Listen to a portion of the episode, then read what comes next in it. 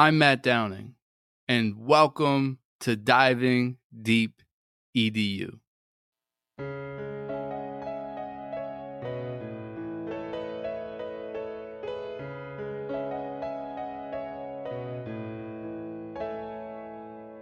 Curious conversations with all types of peeps. Encouraging innovation, we are diving deep. Certainly, education is what we like to speak. Fervent with dedication, now it is time to teach. Yeah.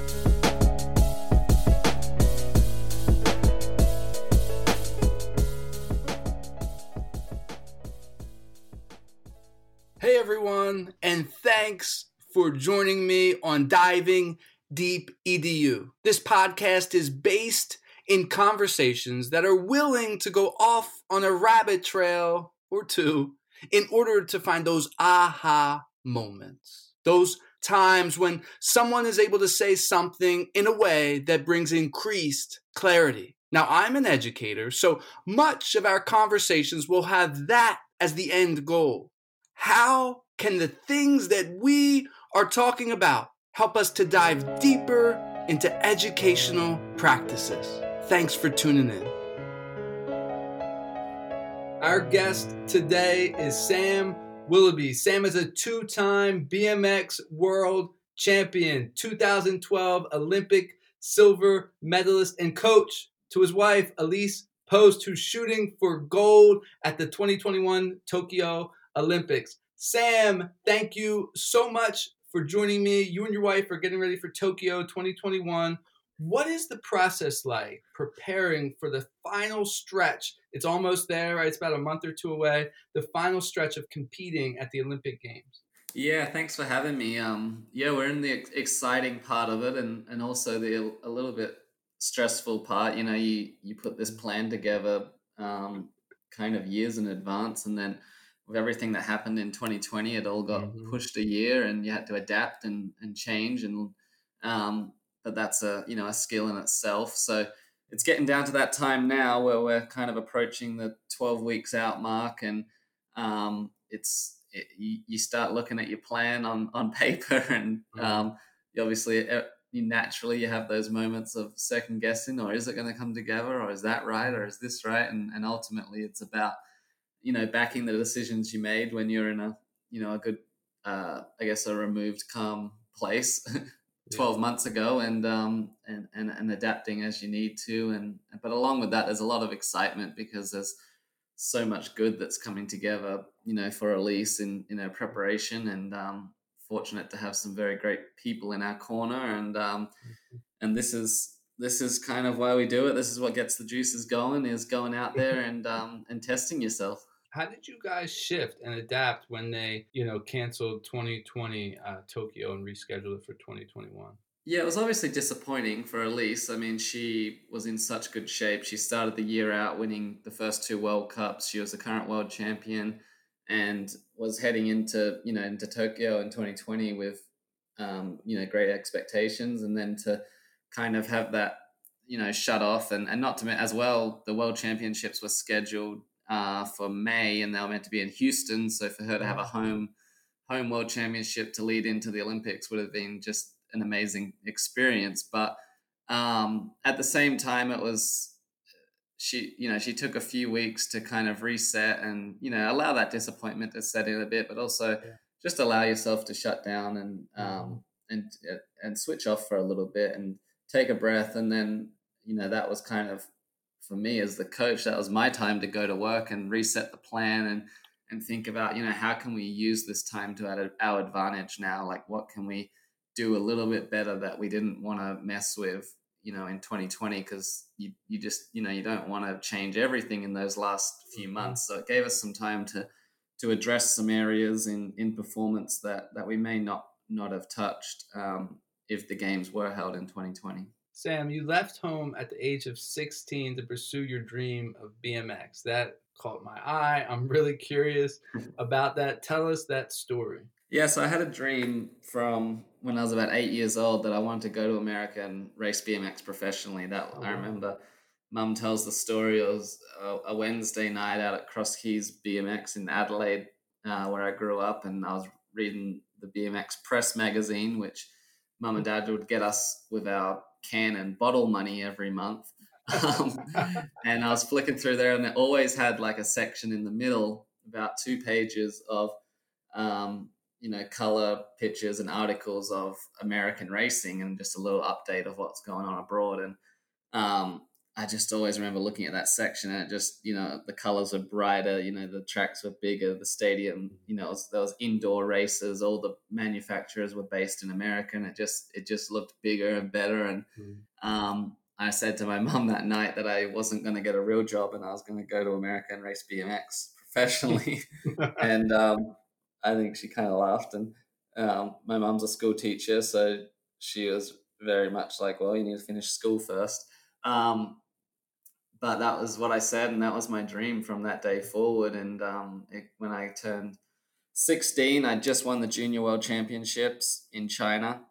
And um, I came home from that trip in China. It was around June of 2008. And um, I wanted to go to America at the end of that year to race the ABA Grands. That was that's the big race over Thanksgiving weekend in Tulsa, where they decide the national number one pro. And um, I just wanted to, that was my dream to go to that race. And I said to mom and dad, you know, if I save up enough money, can I get a ticket and go and race the back half of the year over across the fall months in, in America? And um, they were like, yeah, sure. And um, my my dad and my brother in the building industry in Australia. So in my uh, school holidays, they got me some side work with you know bricklayers and plumbers and that kind of thing. And I was I'm not very handy at all compared to my, the rest of my family, but I guess I just, just did kind of the, the crappy jobs that they didn't want to do and passed them tools and that kind of stuff and, and saved up a bit of cash and bought myself the cheapest ticket I could find, which was on Air China and went, I think it went Adelaide, Sydney, Auckland, Taipei, and then eventually to LA. and, um, but I made it to LA and um, what was meant to be a three month trip uh, that mum and dad, I think, thought was just going to be a bit of experience for me, and I have never come home.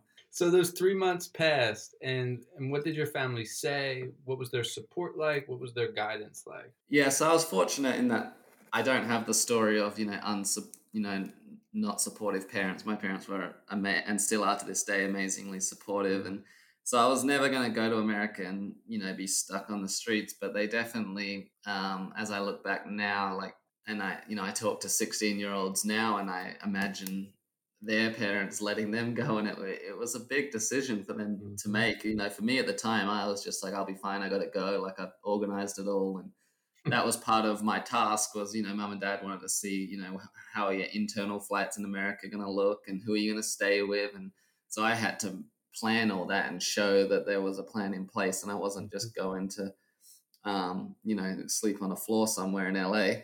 Um, so yeah, got the plan together and um, Elise was kind of already in the picture at that point. You know, we'd met at the World Championships in China earlier that year and talking on the internet and stuff. And somehow she convinced her parents to allow me to come and stay with them and travel around with them. And I don't know how she convinced they they laugh about it still of the fact that their, their, daughter said there's a 16 year old boy from Australia that's going to come stay with us.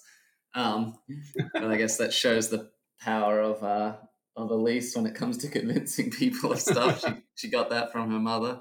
Um, so yeah. Anyway, I got yeah took off and um, yeah. I think you know if you ask my mom now, it wasn't an easy decision and. Right. It was yeah, but something that they felt would you know they could see that I was pretty dedicated at mm-hmm. what I wanted to do and that yeah. I was driven and it wasn't just a a trip to go and goof off in America. It was um, to kind of try to pave my way and see where I fitted in in the world of BMX yeah there's something powerful when when you follow your passions when you follow something that you love and it's not easy right? Mm-hmm. it's not easy for your parents like I, am sure if we brought them on this conversation you know it's very complex like what do we do? How do we manage this? Our child who's obsessed over this bmx and uh, and sort of allowing him to flourish and experience that and really live out his dream and his passions and his skills and and this is a very difficult thing for people to do and people struggle with this day in and day out. And you obviously pursued your passions, right? Full throttle. I'm going to work. I'm going to take a plane, yeah. you know, five, six layovers, get there to LA. what would you advise, whether it be to young people or other people, just a general advice to other people who are seeking to pursue their passion? Yeah, well, I think that's the first, you know, step to finding, uh, I guess, your place of it is finding what you love to do, and and then and then having the willingness to to put you know your best foot forward at whatever that might be but also understanding the practicality side of it and that it can't just you know for us to exist and and live in this world it, it has to be practical from a from a work standpoint from a financial standpoint. There has to be a, a long-term plan with it. I mean mm-hmm. there's it can't obviously just be throwing the ball at the back fence you know because there's there's not a lot of a lot of places you can you can go with that. So it has to be realistic and it has to be measurable and it has to be attainable. Um, and I think that's one of the, the biggest things is to, to not be afraid. People shouldn't be afraid to dream big and, uh, and to not confuse goals with expectations. So, as we're dreaming big, as we're sort of chasing our passions, how do we um, fan that flame? How do we grow and, and build structures to support those dreams and passion? Something that I did throughout my career, which at times was criticized, was I, I always acknowledged the what ifs and um, and I think it's really important that we do that and don't shy away from the things that could go wrong. And it, and it's not about you know um, dwelling on them, but it's about acknowledging them and coming up with coping strategies and, and ways of how you're going to manage manage those things because it, it it's really not a matter of if but when with with any venture that you set out on that you know there, there will be rocks in the road and there'll be you know you might have to uh, you know change the path a bit you know go sideways in order to go upwards. And so i think acknowledging those those what ifs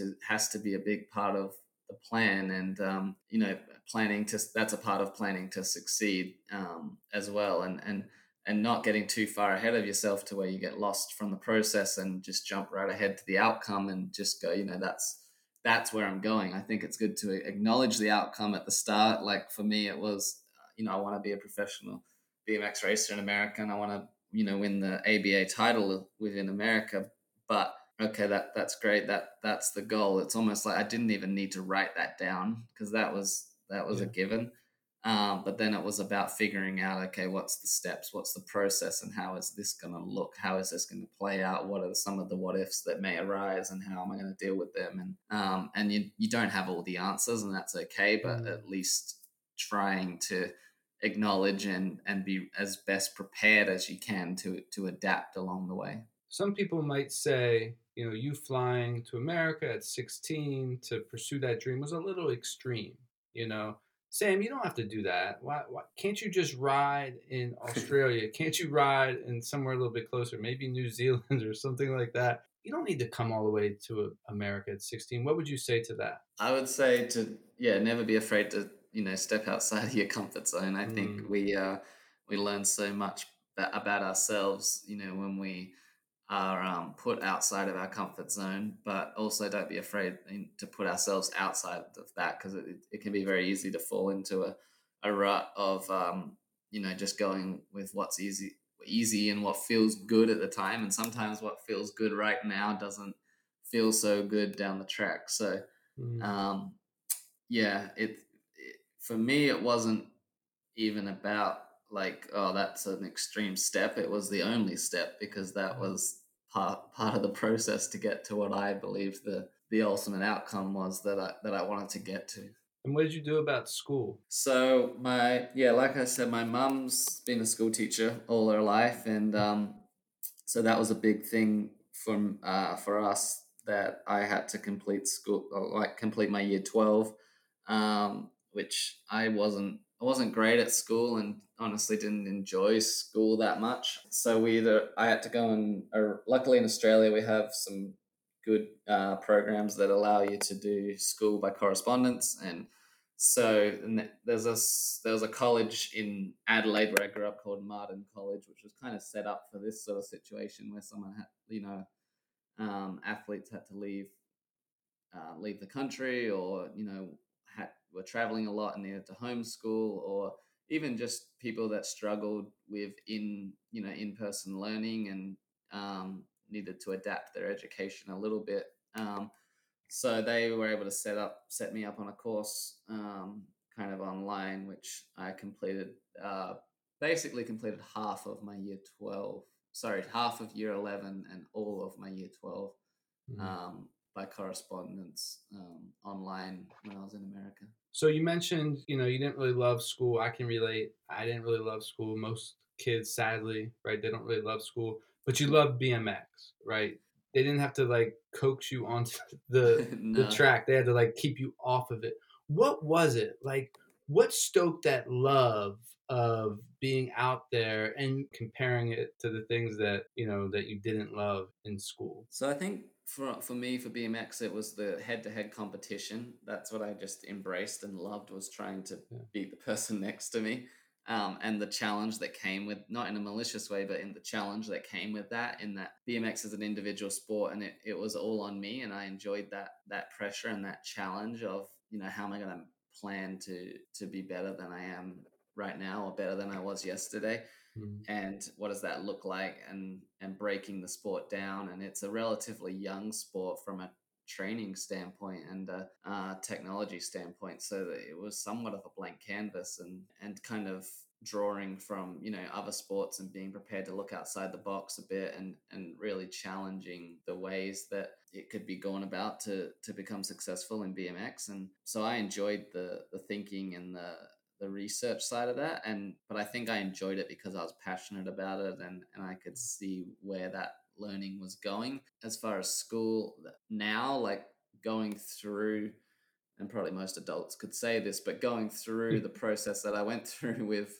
you know with BMX and and the I think I've learned how to learn if that makes sense oh, and I could go back yeah. and do do school and and really enjoy it and a lot of the stuff I'm doing now with um, doing a little bit of um, schooling at the moment um, with some physiology stuff uh, with, to help with my coaching. But and I really enjoy it. But it was just, I think, just an immature learning mind at that age, and and not understanding that you know, in order to learn some, a skill that will maybe benefit what you want it to benefit, doesn't necessarily have to be specifically in the learning process doesn't have to be specifically related to that. You know, you can take skills out of any situation and then adapt and, and mold them. And that, and I learned that the most, you know, through my, I guess we haven't really touched on my injury yet, but through what happened with my injury and the, mm-hmm. how adaptable my skill set was from sport to then go and deal with my injury.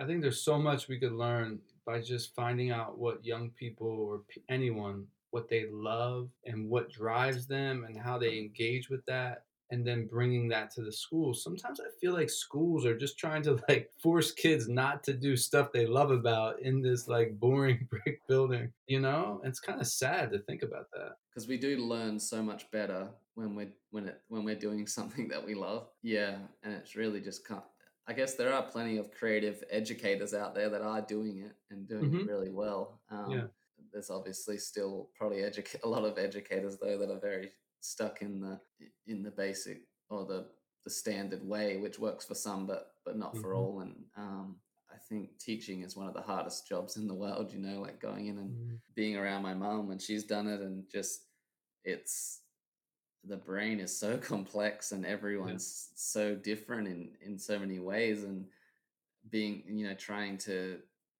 to teach a class of you know 20 30 individuals is mm-hmm. very talented people educators are and um, i know that even like just we've done some coaching clinics and different things just with younger kids within bmx and that's something that they love and just trying to you know one kid to the next mm-hmm. they just have to be taught so differently and the the language and the approach has to be so different you know they can be the same age and both doing something they love but the things that get through are, are very different uh, I was telling a friend that I was having you on the podcast, and he was like, "Matt, ask him about his first legit bike. I want to know that, that that first bike he had." I'm like, "Really? Like, you think that'd be interesting?" He's like, "Yeah, yeah, yeah. Everyone's gonna want to know that." So tell us. so my first, I guess my first race bike was wait, it was just a little 16 inch that we got from a garage sale. um, but then the first brand new bike I had from the bike shop was a Talker Ridgeback. Um, so it was a big, it was probably bigger than the bike I ended up racing on, you know, at the end of my professional career because mum and dad just went and got the, you know, the strongest um, bike that my brother and I could both race on and, you know, ride around the street and jump dirt jumps on and ride at the skate park. And this was a big chromoly bike with, and it had two um, like double tubing down the top tube so that I guess that created the Ridgeback look, which is why it's a Talker Ridgeback. Um, but yeah, that was the first brand new bike I had. Let's travel back in time, like 10 years or so prior to the 2012 Olympics, where you won silver. What were some factors of your training that helped you achieve that success? You know, my, my work ethic and my process driven mentality was ultimately what allowed me to probably get that success at a, you know, I was only 20 years of age in mm. London. So I think, yeah, my ability at that age to, to break, break things down to the, to the finer details and, and, and be prepared to to work on those individual weaknesses and strengths in order to to make my whole package a bit stronger. I think they were probably the two attributes that helped me throughout my whole career, but especially to have a lot of success at a young age. Now, you've mentioned this before the idea of process. Bring us into that a little bit more. What does that mean to you?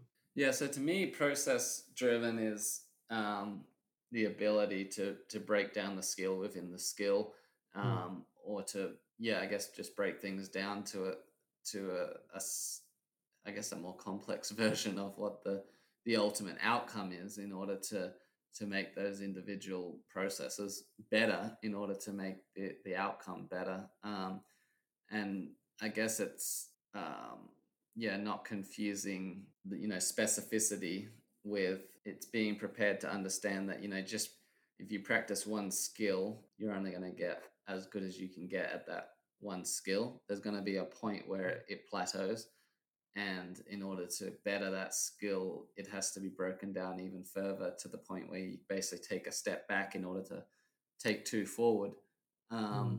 so you know that's like you know like with anything with strength training for example it's the you know the willing you know if you want to get stronger you're not just gonna lift your your maximal weight all the time um, you would probably you know find a percentage of that or find a point within that lift where you're weak and and, and isolate that one area in order to make the the bigger area or the, the actual skill better. So, give us an example of how you applied that to BMX leading up to the 2012 Olympics. BMX, I mean, there's so many areas of our sport. There's the, the gates, there's the technical aspect, there's the mm-hmm. mental aspect, there's the physical aspect, uh, the tactical aspect. So, I guess for me, um, to give an example, um, I needed to, in order for to be successful at that Olympics and, and the World Championships that year, um, I was 20 years of age. My biggest competition was 25, and he was, you know, six feet, six foot tall, um, very strong, muscular guy um, with a huge, you know, a huge foundation under him. So for me, it was I needed to get a lot more power and a lot, you know, a lot stronger, put more muscle on, and so I guess the the process of that was, you know, pushing myself back to you know throughout 2011 and 2010 mm-hmm. was breaking you know breaking myself down really to become strong bigger and stronger and um, and ultimately not having a lot of success especially in 2011 in order to um, be you know bigger and better and stronger in 2012 uh, what's something from those games that continues to replay in your mind something that really stood out stands out is I had a really bad first day of competition, so I barely made it out of the heats. I went in as wow. the world champion and just, um, yeah, just I guess the pressure in the moment got to me a little bit, and um, I I remember going back to my room and I'd received like a lot of handwritten letters from kids in schools in Australia, and I didn't want to open any of them before the event because that was part of my that was one of my I guess processes or goals was trying to um, and I think looking back it was probably a detriment in that I was trying to pretend the moment wasn't big rather than acknowledging Mm. that it was and then coming up with coping mechanisms. Um, so I remember going back after that day and uh, having a phone call with my dad and my brother, and they kind of related it to a football game because they love football, and you know you've had a you know you had a nervous first quarter, and um, you get to reset now and and come out and it's a new day tomorrow, and um, I remember that phone call pretty vividly, but I also remember just kind of saying screw it and going and opening some of those letters and and Mhm. reading it from kids, and it was just really refreshing to just read some letters that were just so far removed from the Olympics. And um, I mean, they were related to the Olympics, but Yeah. they, they were kids writing Mhm. authentic letters with, you know, crayons and lead pencil and just, you know, saying just the funniest stuff. And most of them were just kids telling me about themselves and, Mhm. and their lives and, you know, how they got a dog and, and dad, dad's a fireman and, and, um, you know, just, and it was just, um, I guess a bit of a reality check to be like, Mhm. wow, all right, this is not bigger than life, but it's important and it means something to you. So just go and put your best foot forward and, and do what you can do and control the controllables and and it'll be what it will be. And um, so I guess it just put my feet back on the ground a little bit from, you know, going in there with this mindset of, you know, I'm not going to feel the pressure. Not, it's not a big deal. I'm just going to go and race and not really acknowledging it, and then kind of being hit in the face, like, hey, this is this is r- massive, and and then you know reading those letters and going, okay, I've acknowledged it, I recognize it, and now go out and do your job. What would you say to kids like those that wrote letters to you or kids that you're interacting with and they're like, yeah, I want to, you know, I want to go to the Olympics. I want to compete with BMX. I want to be a world champion. What, what would you tell them? I would say that's fantastic. Like, go for it. Um, and, you know, don't, uh, when we're talking about kids like that young, five, six, seven, eight years old, like, that's the first step, you know, have a dream and dream big and, um, and go out and, and tackle it and don't be afraid to fail and don't be afraid to, to try things. And, um, and I think at those ages, like more is better. Just do, do what you love and, and do it, do it a lot and, and, and learn about yourself. Sam, you had a tragic accident in 2016. For our listeners who might not know what happened, can you briefly describe it? Yeah, so in uh, 2016, three weeks after the Rio Olympic Games, I had a training accident at my local track here in Chula Vista in San Diego, where I was doing a routine warm up and basically flipped off the back of my bike and went up in the air into like a half backflip and came down, landed on the top of my head and uh, broke my neck at C567 and was basically an instantly a quadriplegic. Um, so since that was September 10th of 2016. So I have, um, yeah, been in a wheelchair since. Um, and yeah, at the moment of the accident, I was, yeah, instantly paralyzed. Um, legs were instantly paralyzed, and eventually, actually lost movement in my in my upper extremities and hands as well. Um, which fortunately I've been able to to get back. Um, but still, yeah, considered a quadriplegic. Um, I still have some uh, less function in my left hand, and um, and basically, uh, yeah, motionless and no feeling, sort of from about my nipples down. The doctor said, you know, like you just mentioned, that, that you would never be able to walk, uh, but you were able to walk and you were able to dance on your wedding day. How did that happen? Yeah, so um, that was kind of a, I guess, a goal of mine right after my accident. Um, it was a pretty low point right Mhm. after my accident where I actually said to my wife that my now wife, uh, fiance at the time, we were set to get married about seven months after that, my accident. And the first thing I said to her when she seen me in hospital was, You're not marrying me, you're not marrying a cripple. She basically held my hand and with a tear in her eye said, I'm not going anywhere and um, we're going to get through this together. And um, yeah, after those words, I guess I vowed that it didn't really matter to Elise, but to me, it was important for me to show. I didn't know what my outcome was going to be at that point. I didn't know what the next steps were. I'd, you know, the doctor had talked about permanent paralysis, but it was so early on that you know my mm. my dream and my goal is to get back on my feet, and I I wanted to stand at our wedding, and I wanted Elise to have wedding photos that looked like what we were, and um, and that was important to me, and so yeah, I worked as worked my butt off. We postponed our wedding um, about we postponed it from it was meant to be in April, and we pushed it to New Year's Eve that mm. same year. Um, so it allowed me, I guess, that was about 15 months of rehab. Um, and I was able to get to a point where I had enough strength in my hands to hold onto a walker and stand mm. up with the assistance of, I had some like leg braces on that were kind of helping me keep my knee locked out.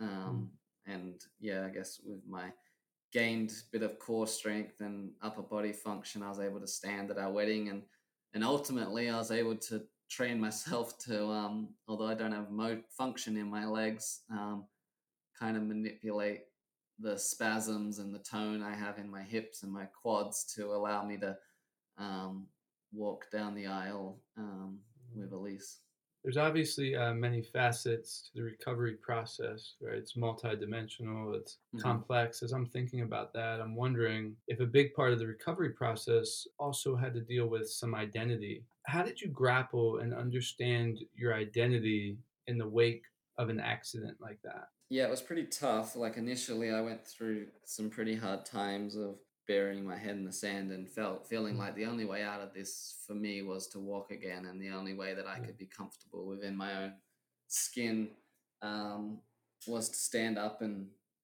and walk again.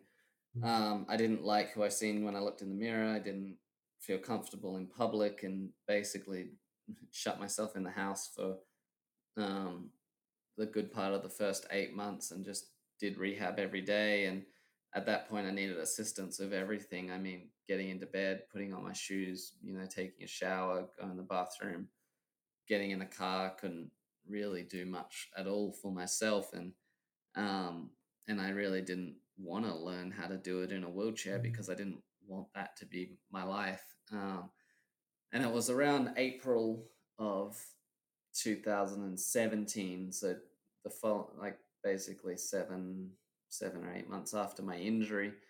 My brother was living over with us, um, with him and his his wife, and at the time the newborn son. And uh, Matt was just helping me with all my rehab, and we've been best friends all our lives. And um, so he was here as like a support mechanism and just helping helping in any way he could. He quickly became basically a spinal cord injury therapist and um, just took to it and and helped me. And um, it got to around April, and he said, like, we need to get out the house. Like, I just didn't want to leave the house, didn't want to be seen in public. I worried about mm. what people would think if they seen me with Elise, and I just I wasn't happy with the person I seen in the mirror. And anyway, there was a NASCAR race on um, in Fontana, which was a couple of hours from our house, and Matt knew I loved NASCAR, so he arranged for, for, some tickets through a friend of ours that worked in the industry, and um, this particular friend said, you know, he arranged this sort of VIP experience, and um,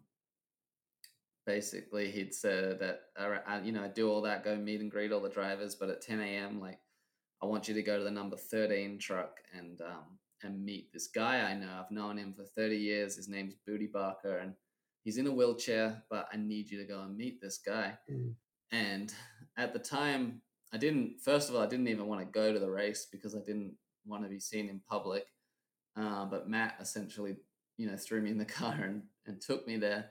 um, and then I definitely didn't want to go and meet anyone in a wheelchair because I just didn't. At that point, I didn't really want to talk to anyone in a wheelchair because I didn't want to know anything about living in a wheelchair because I didn't want that to be me. And um, and I, you know, I hate to say that now, but that was how I felt at the time. And so anyway, we went and um, and went to the number 13 truck and there was Bootie. He comes wheeling out in his wheelchair and um, introduces himself and he's just the most upbeat, outgoing guy you've ever seen. And um, he's and here he is, you know, 30 years later from the exact same injury as I had running this multi-million dollar, you know, NASCAR Cup team. He's the crew chief of the team. He's an engineer. Um, And the first thing he said to me was like, "How long you been hurt for?" And I said, "Oh, seven months." And he's like, "Cool, you look great, brother. Like, what are you gonna do now?" Mm. And um, I didn't really know how to answer that because I didn't know. And my brother kind of stepped in and he said, "Oh, you know, Sam's you know working hard on some rehab and um, he wants to be able to stand at his wedding, and um, so he's working at that. And and Bootie, you know, he's got a southern accent. He's from West Virginia, and he was like, "Cool, man. Then what?" And and I was definitely didn't know how to answer that. And my brother kind of asked Bootie, he's like, "So you could tell Matt was a bit awkward when he was asking it. He was like, "So, uh, when did you, you know, stop rehab?" And he's like, "Rehab? I didn't do no rehab. They told me if you put your shoes on, you can leave hospital. I did that in three weeks. Got the hell out of there. Got an engineering degree and got on with it." and uh, and then we were, you know, even more taken back. And then he looked at my brother and he said, "Here's the deal. Him and I, we can do. Him and I are the same as you. We're just gonna have to drag ourselves around a little more."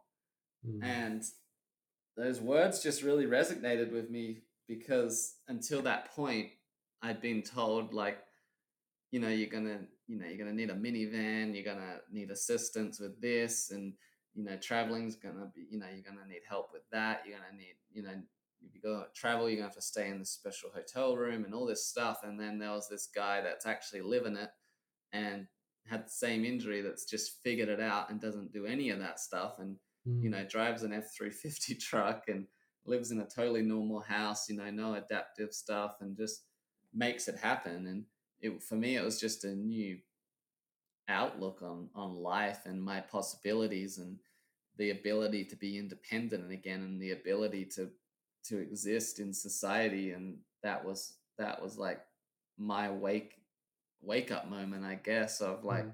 you know this can this can be what you make it you know this can be however mm. you want it to be and um and that was where i really you know we left that day and i went home and yes i still had the ultimate goal of wanting to stand and walk at the wedding but the ultimate goal from then on was i want to be independent and i want to be you know mm. a part of society and i want to be if i'm going to be in this wheelchair i'm going to be the the best version of Sam Willoughby in a wheelchair, mm. and I'm gonna figure it out and and find a way. And and and it was slow. I mean, it didn't. I didn't just come home from that meeting with Bootie and just you know become, I guess, as as independent and as happy as I am today. It took another good year or so, but it was about you know from that point on. You know, I'm gonna put my own shoes on. I'm gonna figure out you know how to do it myself the first time i dressed myself it it took 35 minutes and by the time i was mm. done i just laid on the bed and went back to sleep because i was exhausted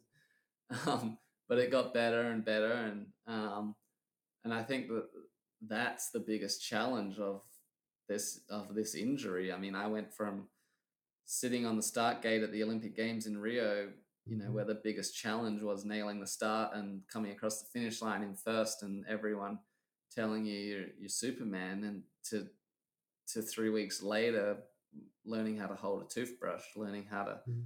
put my shoes on again, and learning how to take a shower by myself again, and that's a that's a gut gut punch. That's a reality check at 25 years of age, and um, mm-hmm. and it and it takes it takes um, I guess you got to dig pretty deep to get motivated to do those tasks, but I guess I really just drew back on the mentality I had in sport and the the lessons that BMX taught me, and that um, you know when you when you break down a process, you know break down an outcome into a process and and get the same satisfaction out of achieving and um, bettering those individual little processes as you would for the ultimate outcome you know that's when you start to set off on a real path for success. How do you think your view of maybe yourself or just like your view of the world has shifted or changed as a result of you know that tragedy? To say it another way how do you view the world or yourself differently today than you did in 2012 i honestly i don't think i view it much differently it's just that the that the the goalposts have changed a bit in that um, you know, at the start of the injury, I, I remember laying in hospital and, you know, I had those moments where it was like, oh, I just, you know, in tears and I just want to go back to what it was before. You know, that's a natural reaction when anything goes wrong. Like, I just want to go back to what was normal before. But, you know, normal's forever changing. And um. As time's gone on, my approach has gone more and more back to that. That's who I was, I think. So it's gone back into that you know process driven you know very competitive person and i've just had to adjust those skills to now it's within coaching and you know now it's every day when i wake up and embracing my own struggles every day you know they look a little different than they once did learning to get the same enjoyment out of them because i think the reward now is is greater you know although it used to be a medal or it used to be a sponsorship and or money or whatever it was now it's the satisfaction of being the best version of myself under very trying circumstances and that's mm. extremely you know self gratifying and and rewarding thanks for sharing that story bringing us into that and sort of allowing us to see some of the you know some of the pain that you felt and the process uh, that you've gone through and some of the joy uh, that you're finding as well. Like you just said, you know, the things that you view differently now as opposed to then. And uh, in some ways, I think you said they, they could be more rewarding. Um, and that's really yeah. powerful. Um, and like you said, you're coaching now. Uh, and I also mentioned this in the intro, gearing up for the 2021 Tokyo Olympics.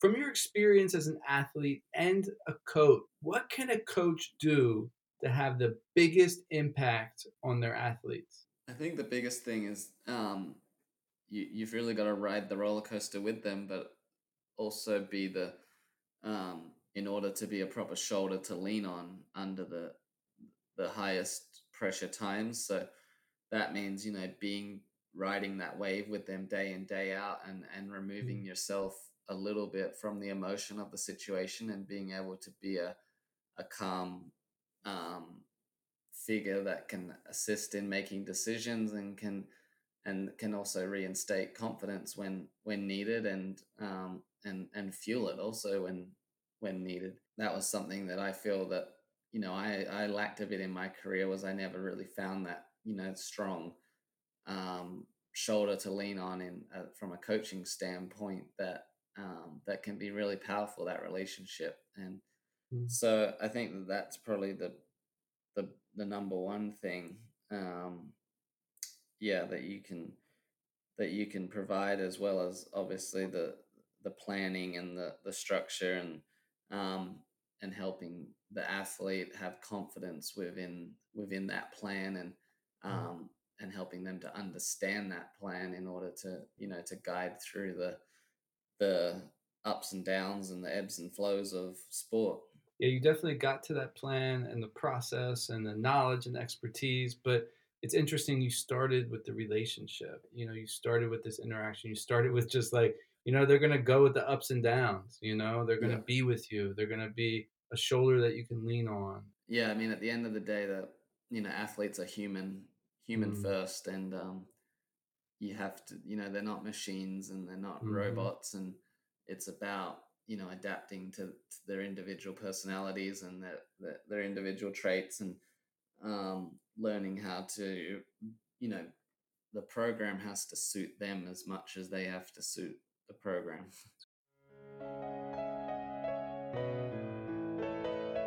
I want to pause this podcast for a moment to let you know about another great podcast. Hey everyone, my name is Mike Dunn, and I'm one of the co hosts of Rethinking EDU. Our podcast is a roundtable discussion about education possibility. We talk with professionals from around the country who are doing groundbreaking work reimagining and remaking schools. Come check us out at rethinkingedu.co or wherever you get your podcasts. Now let's get back to the show.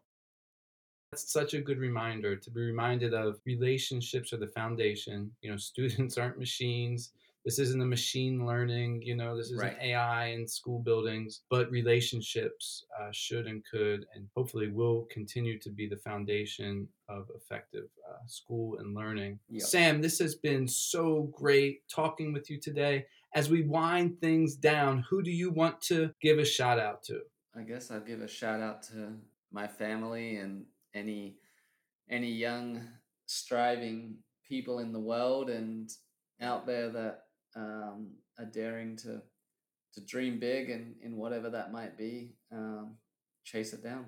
Time for the final word. What would you like to say to close out this podcast? Um, I think the biggest thing is don't confuse goals with expectation, um, and keep the keep the drive internal. Sam, thank you so much for talking with me today. It's been a great and wonderful, enlightening conversation. To those listening, thank you. Thank you for tuning in to Diving Deep EDU. If you like this episode, subscribe, share it out, post a review on Apple Podcasts. All of those things will help get this podcast out to more people. Until next time.